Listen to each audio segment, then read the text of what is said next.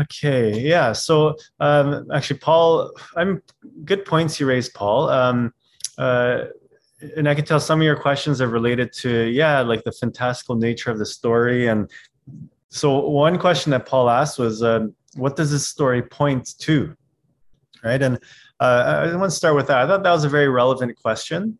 Um, and, and I want to say the text of the scripture, it always points to a deeper truth, right? Um, script, what you guys are doing in your reflections is uh, uh, you're, you're articulating kind of uh, your uh, experiences and also your interpretation of what this means. Uh, a lot of at the end that scripture. That's what it is. People have had some original experiences you know uh, they, they had some kind of encounter or an experience of divine presence uh, in a very challenging situation uh, and then these stories got passed along right? And over time people started to attach more meaning to it. Oh this is what this meant or this was actually god that was present right and these stories as they got told eventually got, um, got put into writing. And, and, and these writings got comp- edited and compiled and uh, that's the bible that as we have it today right? It's it's a product of uh, a lot of um, stories being passed and and interpretation and meaning attached to it. Um, so when we read scripture it always does point to deeper truth.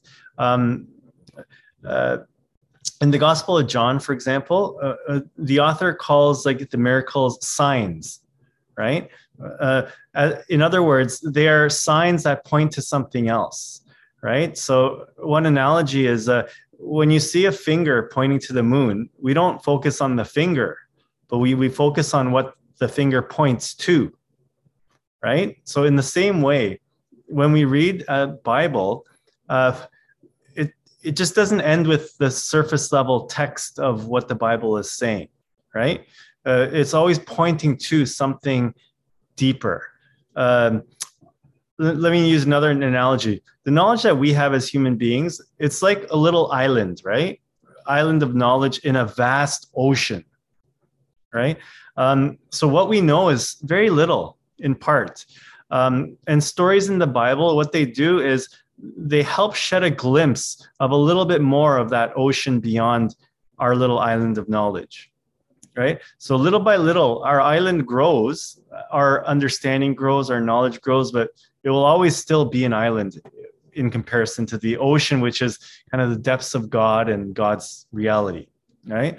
And so what human beings often do is uh, when they really think about it, if, when we really think about it, we get kind of scared by the vastness of the ocean, right? So we take what little knowledge we have and we build systems of knowledge and belief. Uh, and then we start to feel safe in that. And then everything gets filtered through that system of belief and knowledge that we've built up. And that system, I mean, it helps us make sense of this vast world we live in, right? But um, uh, stories of the Bible, what they do is they reveal something different. Instead, instead of um, fitting into built up systems of belief and knowledge, a lot of these stories are how these systems are kind of uh, broken down, right? Broken down, they reveal a greater reality of God.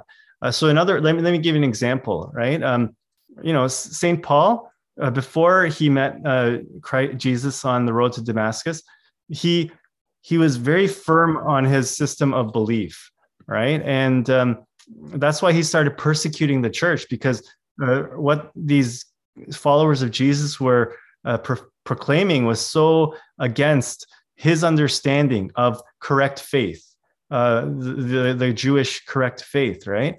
But when he met uh, Christ on the road to Damascus, what really happened was that his fixed understanding was broken down, right?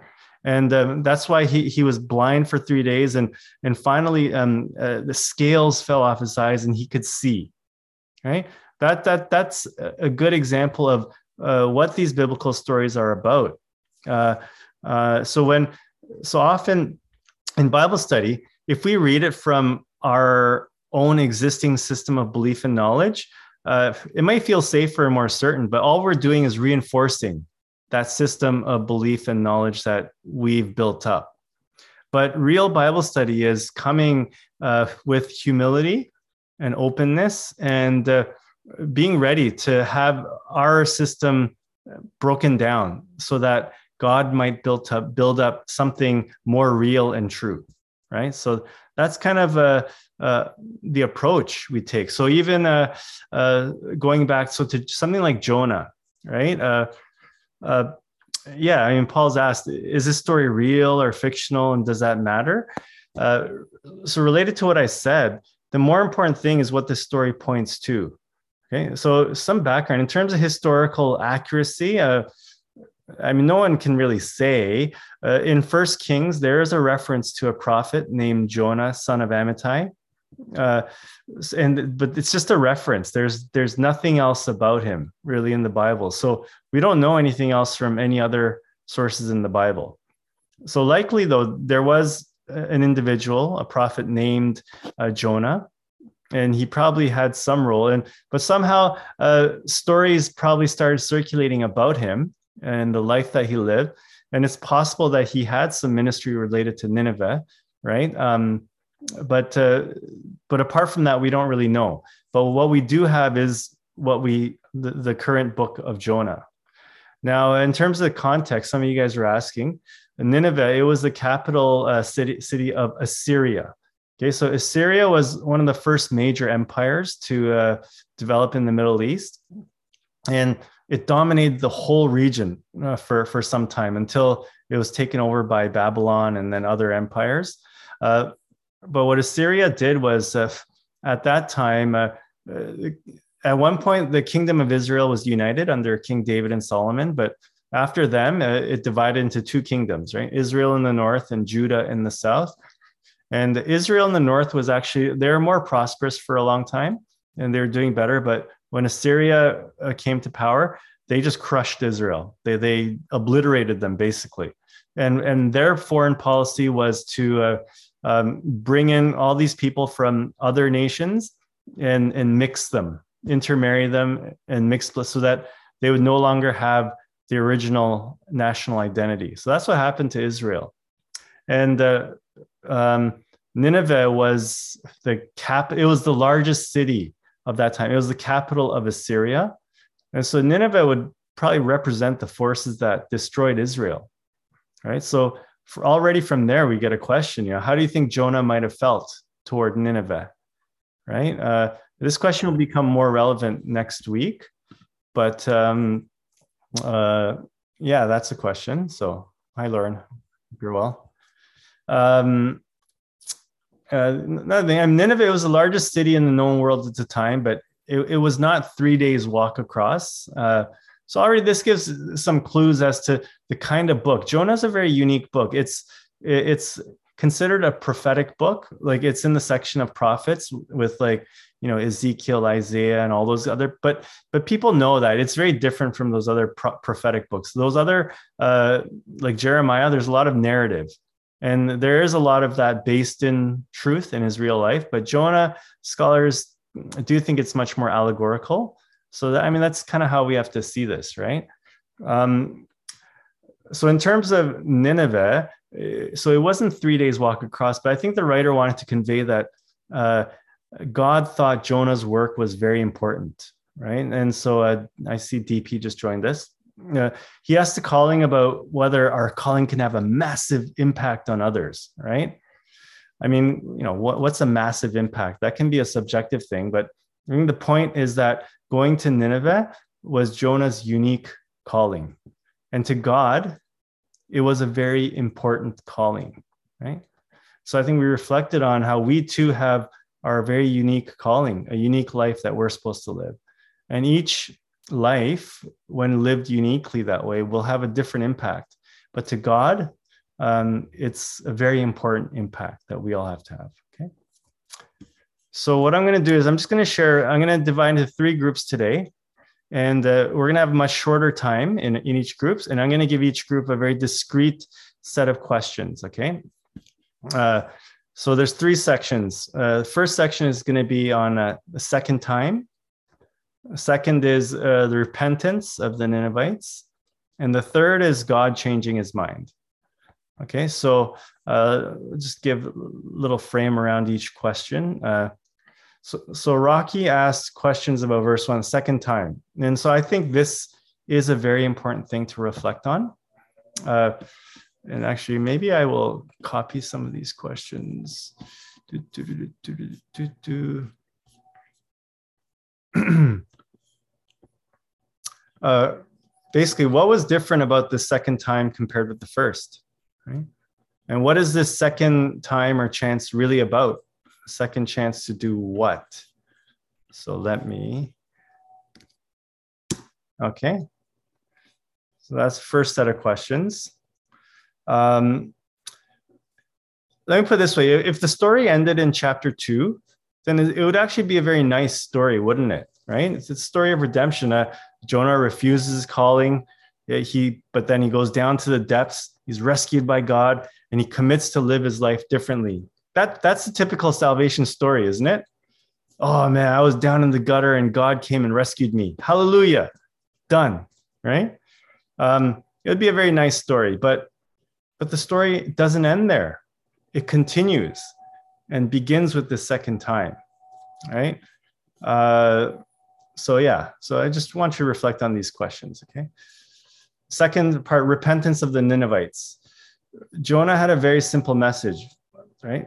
If you look at it, it's one sentence 40 days more, Nineveh shall be overthrown. So the context is, uh, yeah, Nineveh being overthrown, it would have grave consequences, right? Uh, many enemies and like subjects who who Assyria has dominated. And I told you about how they dominated, right? Uh, they would take revenge. So basically, if they were um, overthrown, they would probably be wiped out.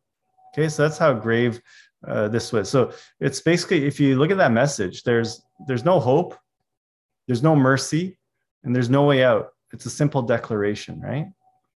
Uh, some of you guys asked about 40 days. Uh, so in the Bible, uh, 40 days, 40 connotes a time of great trials, right? Great trials, difficult times, and hardships. But it's also uh, times of uh, becoming new and new beginnings. So to give you some examples, Noah and the flood. So those 40 days and 40 nights, it, it kind of obliterated the earth but from that, a new beginning came about. Moses spent uh, 40 years uh, in Midian, in, in kind of uh, the pasture.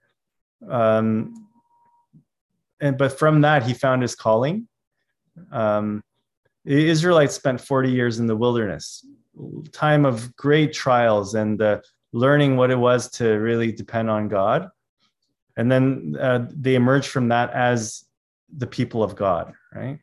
And Jesus spent 40 days um, uh, and nights being tempted uh, by Satan. From that, he really affirmed his identity as uh, the Son of God, right? And then began his ministry after that.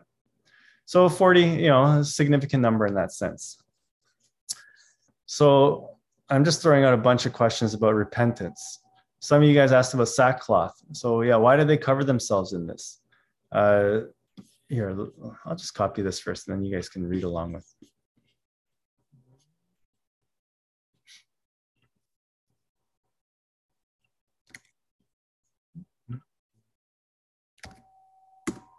Okay. Did they believe in God? Like, because uh, some of you guys asked, like, did they believe in God? Like, what? How did they repent? So, what is the prerequisite or criteria for repentance, anyways? Right? And what did the Ninevites' repentance look like? Uh, yeah, DPS and Michelle also affirmed that they didn't do anything extra. So what did they do, right? Was it genuine or performative? I just a lot of a lot of questions. I'm thinking, what is repentance, right? What's the difference between repentance and guilt? And then finally, uh, God changed his mind, right? So simply put, what was it that changed God's mind, right? What is it that moves God? And then um, uh, Paul also asked a comparison: Is this comparable to Sodom and Gomorrah? Right. In that case, you know, was God willing to change His mind? Right. If so, on what basis? And what's the difference between them and the Ninevites? So let me just Put this here.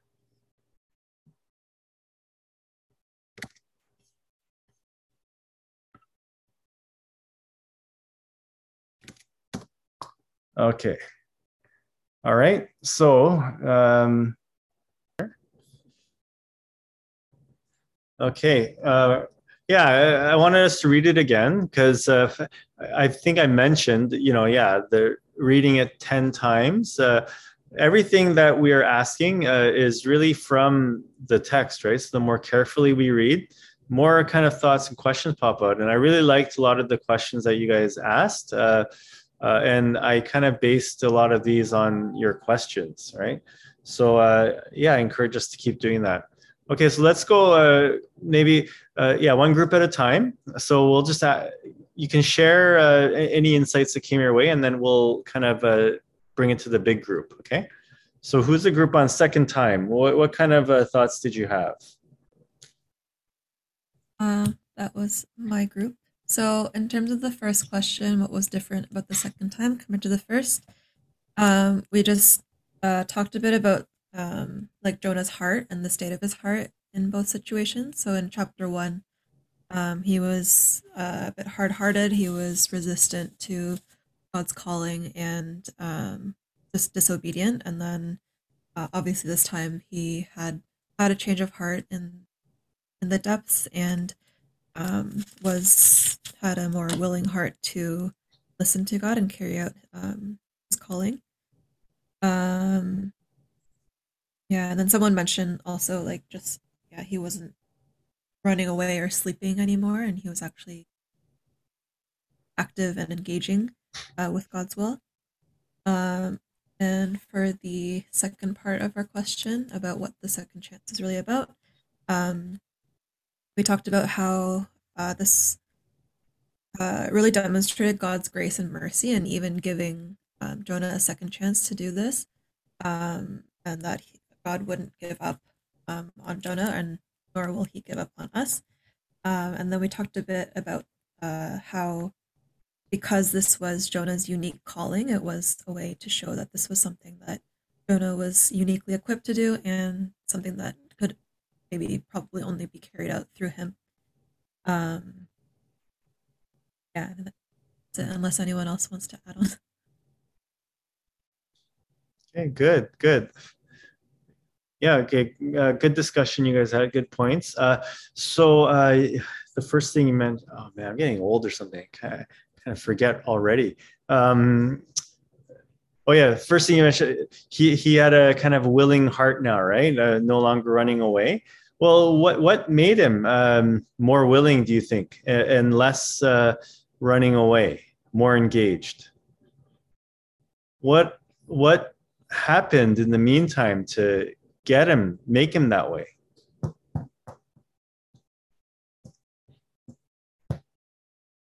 This is for anyone, anyone to answer.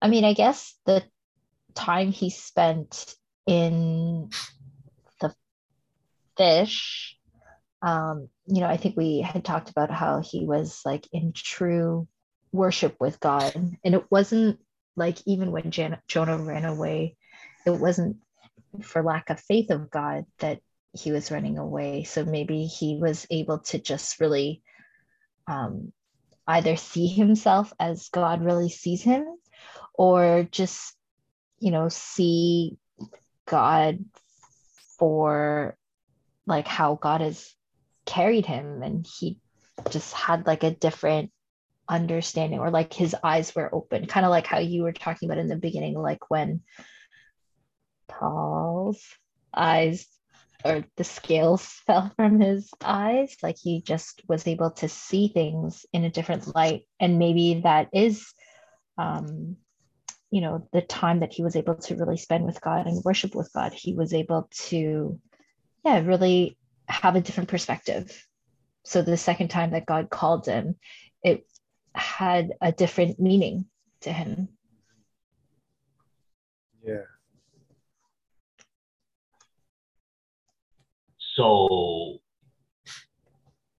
if we take the, the, the text literally, right, and if we imagined ourselves being Jonah, all right, maybe a couple days back, we had we had a turbulent sea, all right, and we know that we don't really have control over the weather.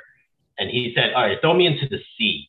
You know, when the waves are crashing, and then all of a sudden a big fish comes and swallows you up and holds you for three days. I mean, uh, I, want to imagine that if, if we took that literally and we went through that ourselves, that what should have been a death experience, right? And then God all of a sudden sends a big fish or a whale to come swallow you up.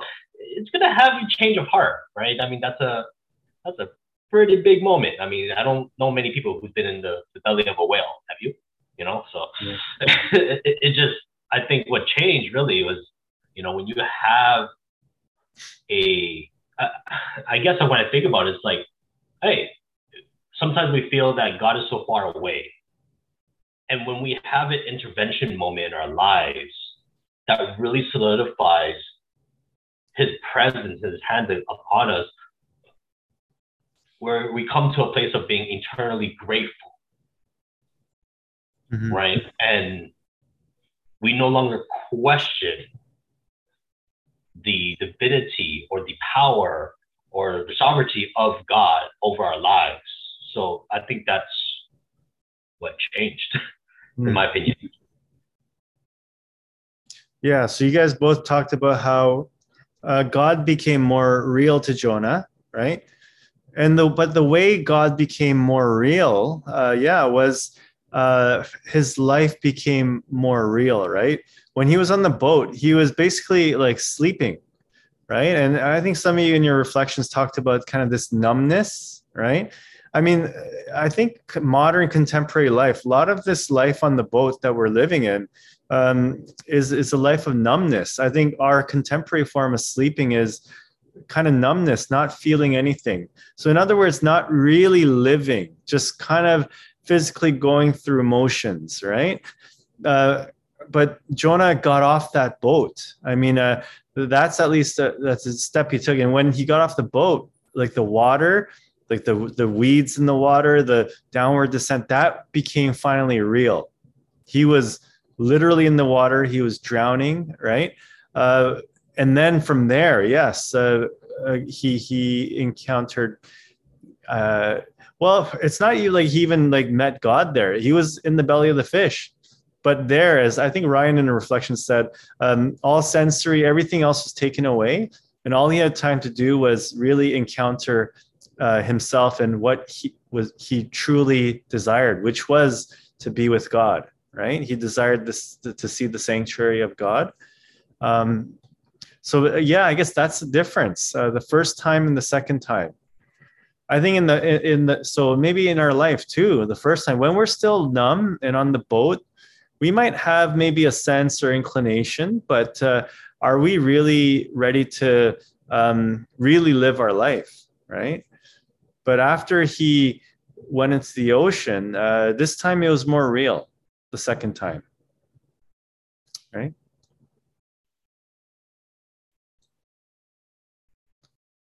Yeah. Any other thoughts on second time? Anyone has?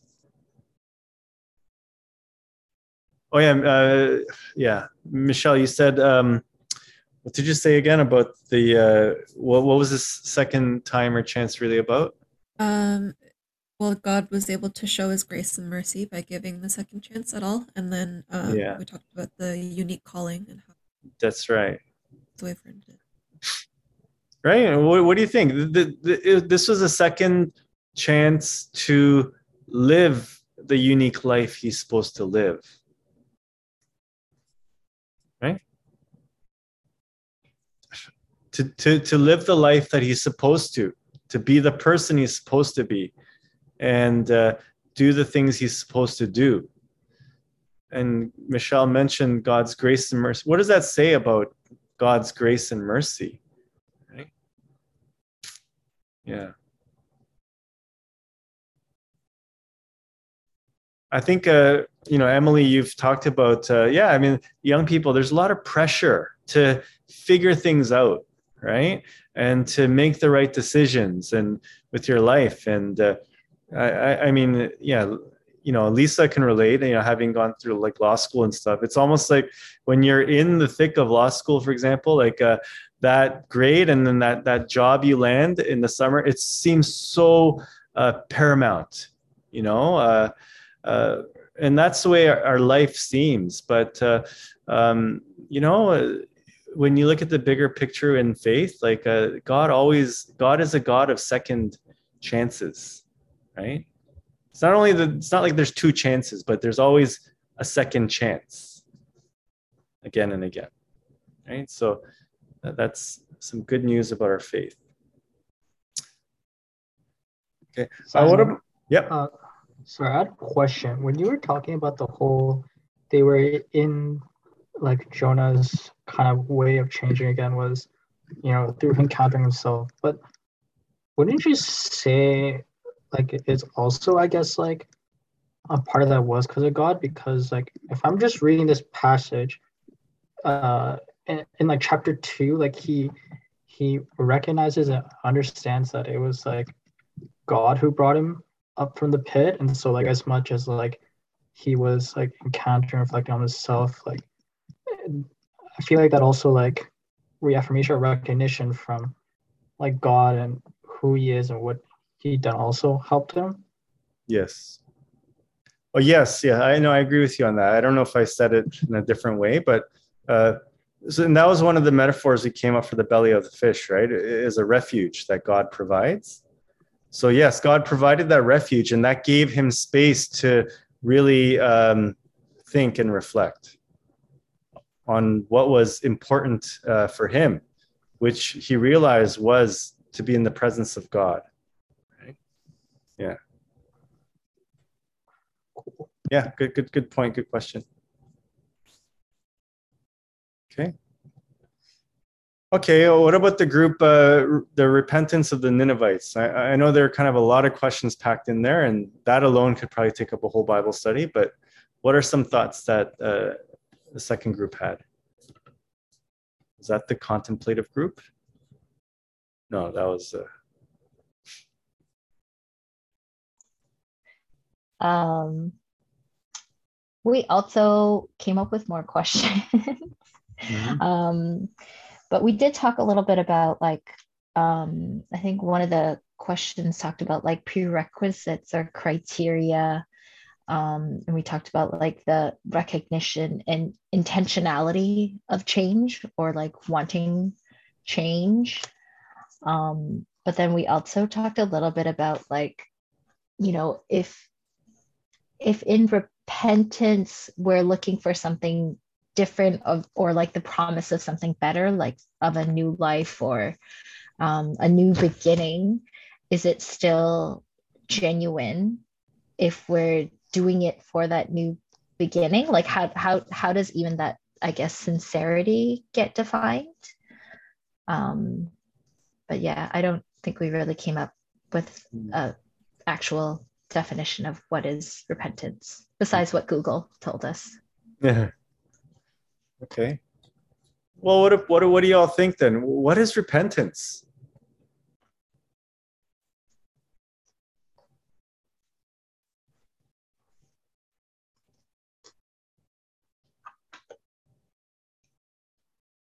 I mean, yeah, we we hear this all the time in church, right? Repent, repentance.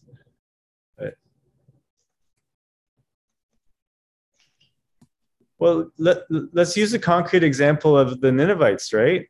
Uh, what did they do? Like, uh, really? Okay, yeah, we know that we, we know what they did. Like, they they put on sackcloth and you know, and like Paul, I, why why animals? You know, I mean, I I think that just goes to show like how almost extremely they were doing their repenting, right? But underneath what they actually did, what was really going on? What were they doing? Read the text very carefully too.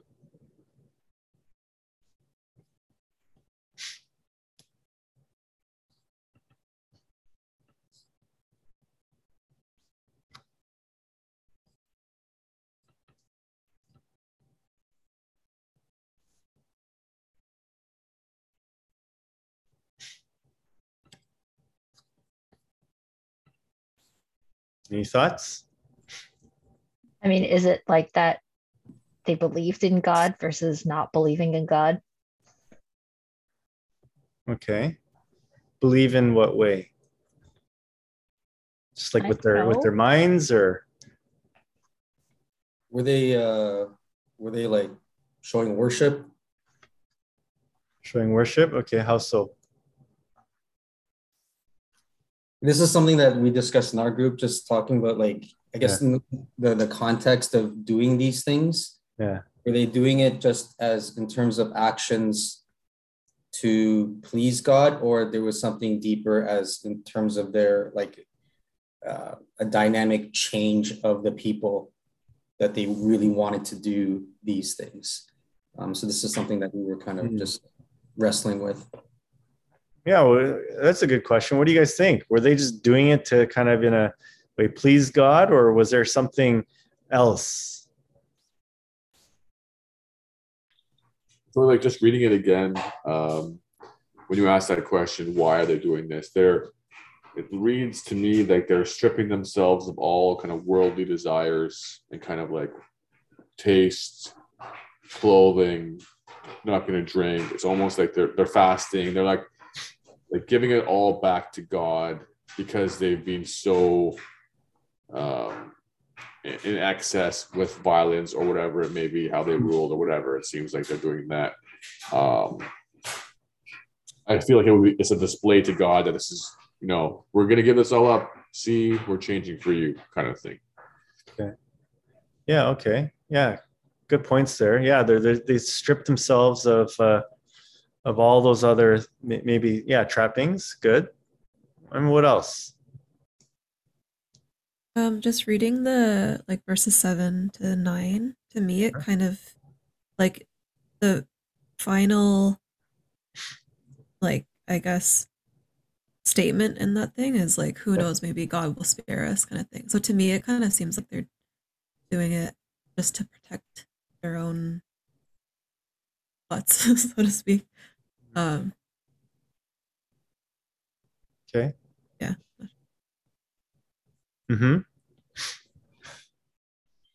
One of the thoughts that I had, and I discussed it with the group a little bit too. I think I was cutting off because DP couldn't hear me as well. But um, this really is like when we're talking about the um, criteria of repentance, right? In this case, you know that saying, you know, you're only sorry because you got caught, right? So you had these guys going to there and uh, you had uh, Jonah going there, lamenting over their, their their wicked ways, and here they are, you know, doing traditional displays of repentance, right? And correct me if I'm wrong, Simon, right? The the like the old system versus what had happened as a as a result of Christ, like they had to display their repentance through actions, whether that's like sacrifice of animals, sitting in sackcloth and ashes. And that was the way that they could appeal to God.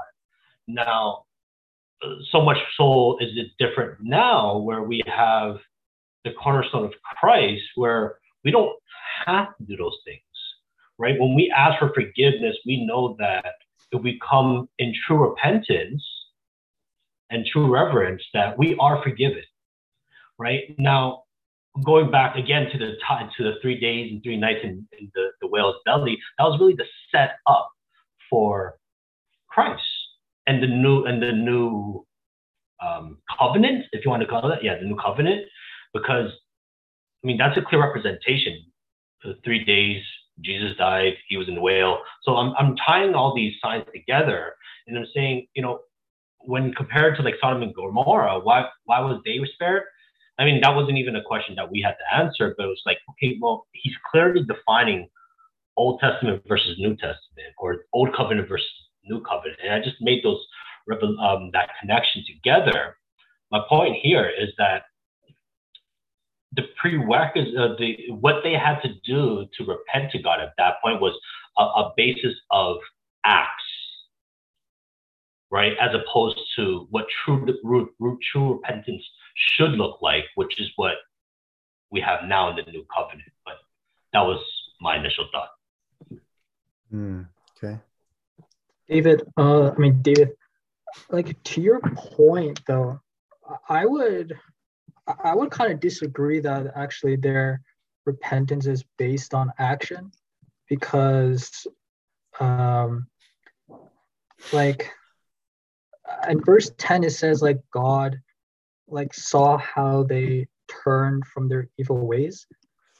And like I, I don't even know whether like either now or like even right now even if we do those same ways if you're not genuinely trying like turning like over yourself over like doing a complete 180 from like inside out and you're just like acting it out i don't really know whether you're even gonna like get god's like forgiveness from that. Like i feel like like a repentance and i'm sure like they were just showing it because you know maybe it's like a tradition they do or whatever like you said like that's a thing to show it you know but i still feel like there has to be some level of like sincerity that like they want to turn from this and like the king he even mentioned like you know all shall turn from their evil ways and so i feel like even the question of like like to me i read that as like they know what they're doing is wrong and in regards to verse 9 of like who knows me he might relent change his mind like they're not sure if god will forgive them but they will like do it anyway you know and like in hopes that like he'll be gracious enough to forgive his actions. Um like that's kind of how i took it because like i just I, I personally cannot see myself if like if i for the actions i committed and i did were wrong if like in my heart and soul i still believe that actually what i did was okay it's fine but i will continue not to like out that like or not do those actions like i feel like there's like that disconnect there and i i don't know whether i'd be repenting god would forgive me for that No, I think you hit the nail on the head, right? I mean, there had to be some sort of sincerity for God to actually truly turn away. Um, so I'm not arguing that at all, right? It's, it, I guess what I'm really trying to get to at the end of the day is, I guess it goes down to the core question, like what is the prerequisite or criteria for repentance, right? So if they just had a turn of heart, right, and God is obviously able to to identify that, then what is the point of the sackcloth? Right? Was it just tradition? Right? Or was it because the king said, hey, you guys have to wear sackcloth and everybody has to turn away from their way and they're under that judgment? Right? These are questions that we're never going to get answered because it's not like we're living in that today. But it's just uh just an area of thought. But uh, thank you. And that was a really good introduction here. Yeah, some good points there. Uh, so that's why, yeah, we have to read the whole uh, passage uh, uh very carefully. Uh, I think sackcloth, uh, we don't need to get too hung up on it. I think that was an expression, right? Um, ex- especially if you read further. And I, I, mean, DP, you mentioned verse nine, right? Really, this, this is the crux of it, right? They're like, who knows? You know, God may relent and change his mind. He may turn from his fierce anger. So, in other words, they don't know what the outcome is going to be. So, what are they really doing here, right? They are, uh, they are simply, um, they're they are waiting for God's mercy, right? That's all it is. I mean, all that other stuff, yeah, sackcloth and all that, but it's maybe a form of their mourning uh, uh of their heart, but really, they're they are waiting for the possibility of God's mercy. And that's what God saw. And that's what changed. I guess I'm answering the third group's question in some ways, right? that's what changed God's mind at the end, isn't it? So, what's the, yeah, what's the difference between that and uh, guilt? I don't know if you guys had any thoughts on that but if you and if you did you can share but you know guilt is uh i don't know it, it's still it's still more about me isn't it i feel bad I feel badly for maybe things I've done or the way I am or who or who I am. I just feel bad about it, and uh, um, it's it's maybe what I need to. Oh, I shouldn't be like this. I shouldn't be like that. It's still about me, right? Guilt. So there's still, if anything, there's level of pride to it. Still, it's still about me, but repentance, which you see from the Ninevites here, it's not about that. They're simply waiting for God's mercy.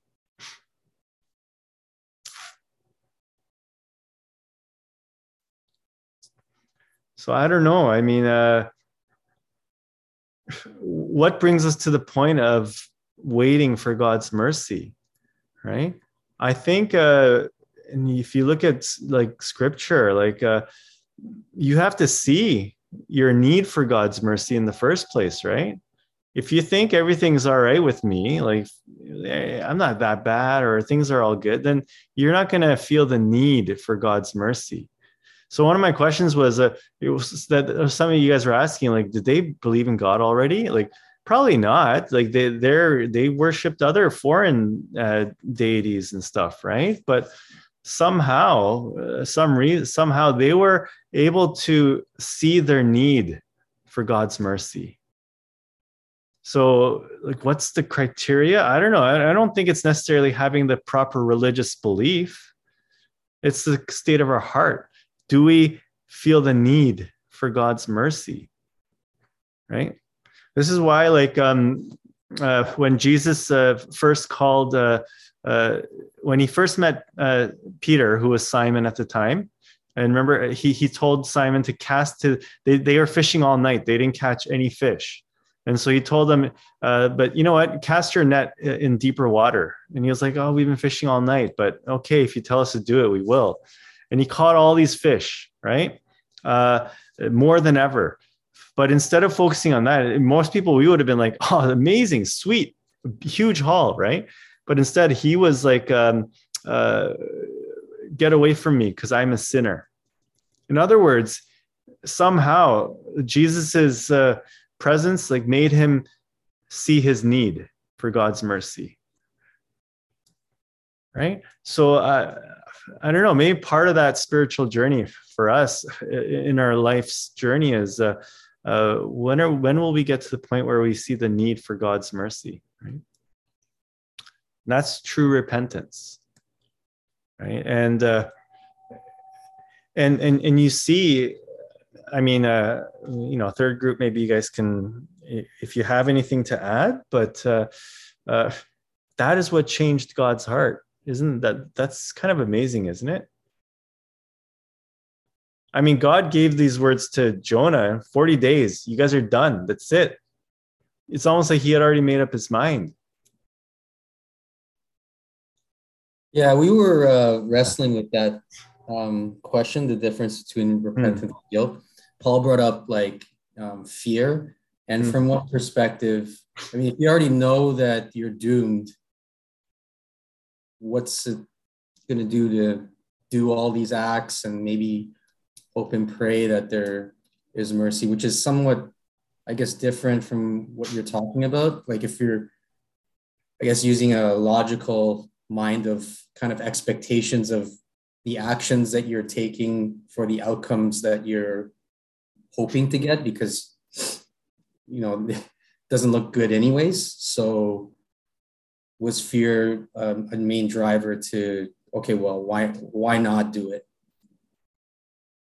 hmm. kind of reminding of like the current situation with that law professor at georgetown who said china man he's in a lot of trouble right now I don't know if you guys read about that.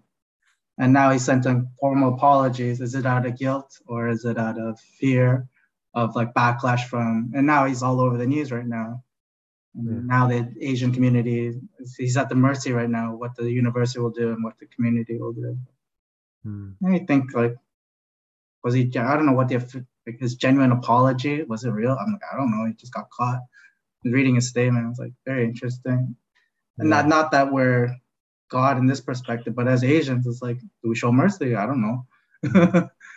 um, maybe he needs to do 40 days of Kumon and that's the way he repents. I don't know. yeah.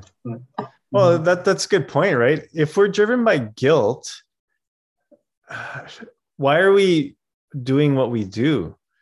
It's simply to make me feel better, isn't it? If I'm driven by guilt, it's not to address the actual issue, but uh, I mean, repentance, though, you're not, you recognize the wrongdoing, but you're not trying to do things to, yeah, alleviate or compensate. You're, but you're, you're waiting for someone else's mercy, God's mercy. Yeah. So think about that. I think there's a big difference there. But wouldn't so yeah. again, I don't know like the progression of what's going to happen later, but wouldn't true repentance be to change your ways and to rectify whatever wrongdoings you've done and try to fix the damage that your nation or whatever you've been doing. Again i don't know what they're doing. It's like violence they talked about. Um, but they're almost just like i'm so sorry for what we've done versus yeah.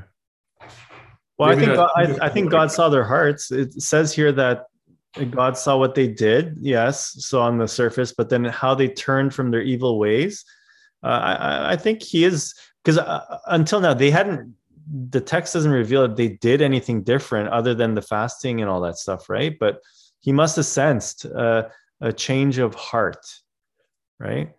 And i mean to david's point like old testament new testament but even in the old testament you know uh, that's what the prophet jeremiah said you know uh, there will come a time when I, I write engrave a new covenant on uh, and that's written engraved on people's hearts right uh, and all those other forms, ritualistic things in the Old Testament, that was more supposed to be an outer manifestation of what is in the heart already.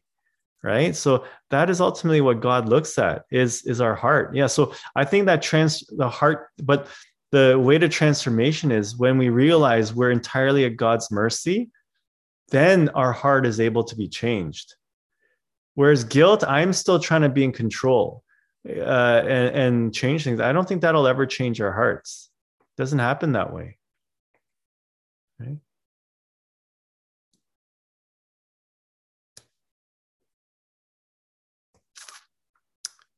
Yeah.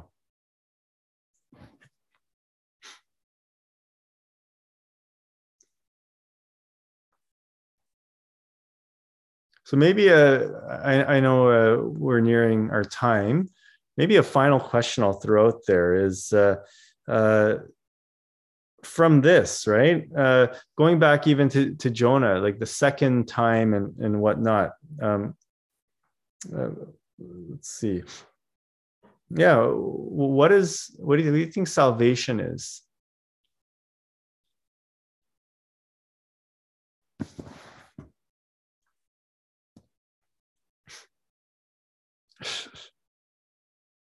Maybe maybe to answer that what, what are some common uh, salvation stories we hear? Like testimonies and whatnot.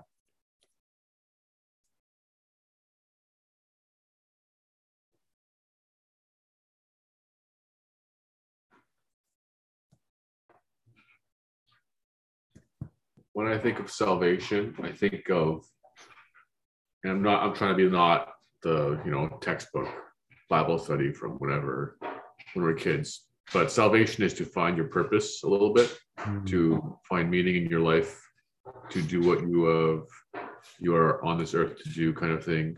Um, that to me is more salvation than mm. than the other.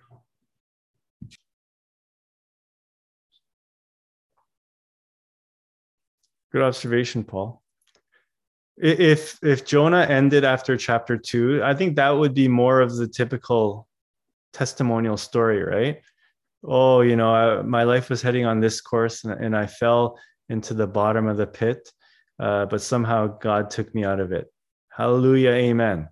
Right? I mean that's a very common uh, uh, testimonial story right? But uh, if you look at this chapter i mean that's part of the story right but it's not the entirety of the story because there's a whole other chapter that happens after we are rescued from the bottom of the pit.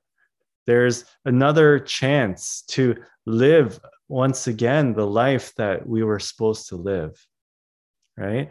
And it goes to, I think Michelle mentioned that, you know, God's great. That's what God's grace and mercy is and does. It restores us back to um, being able to live our unique purpose and, existence in our lifetime.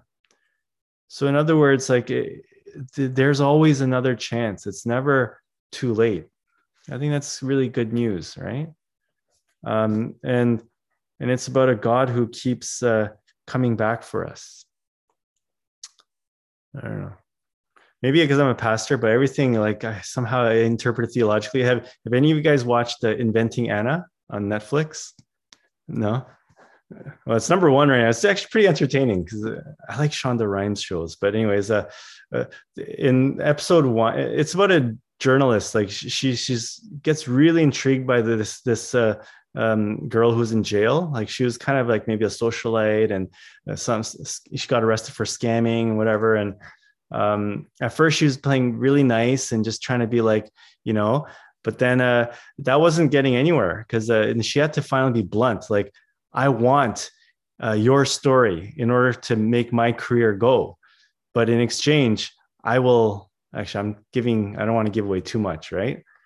But um, but that made me think i was like wow that that finally when she got that gumption and that persistence i was like that's that's like god you know? God's not he's not just the like oh, hey if you want yeah just you know come along to me. No god's like he's kind of relentless.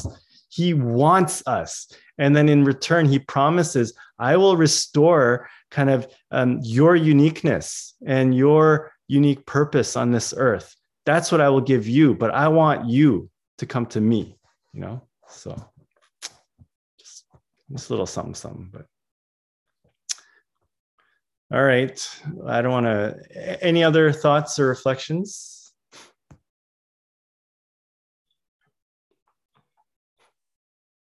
Yeah. All right do share David. i, I, I always have a thought. I always have a thought to share. Always. Always. Um the question really comes out like talking about salvation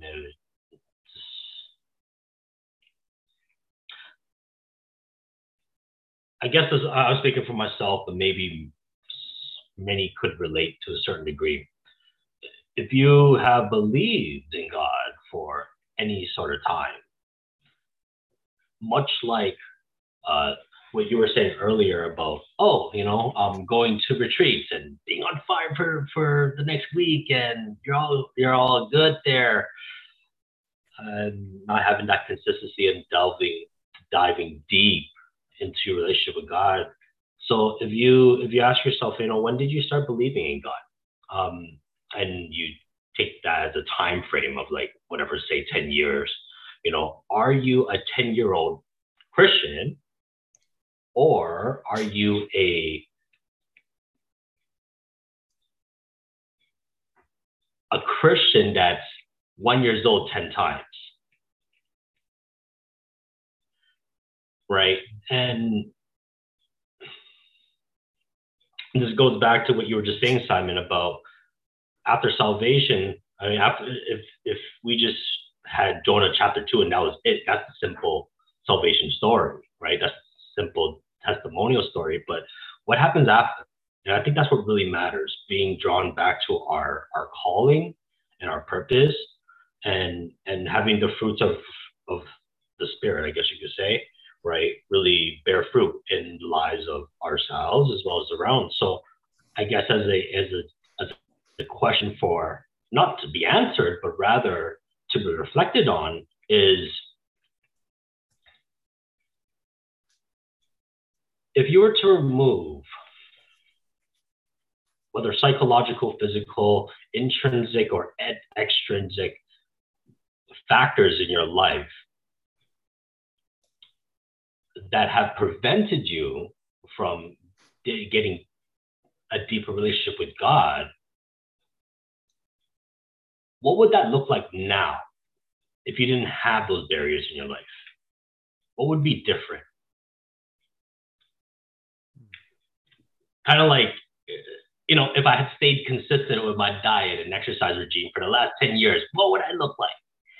You know, I'm asking, you know, if, and, and it's okay. People are different parts of their, their, their journey with God, but I'm asking, like, if you, if you do have, you know, God written in your heart, right? Like, if the fear didn't hold you back, if you actually trust God, you know, and hold them to the standard that maybe Jonah did, right? Where do you think your life would look different?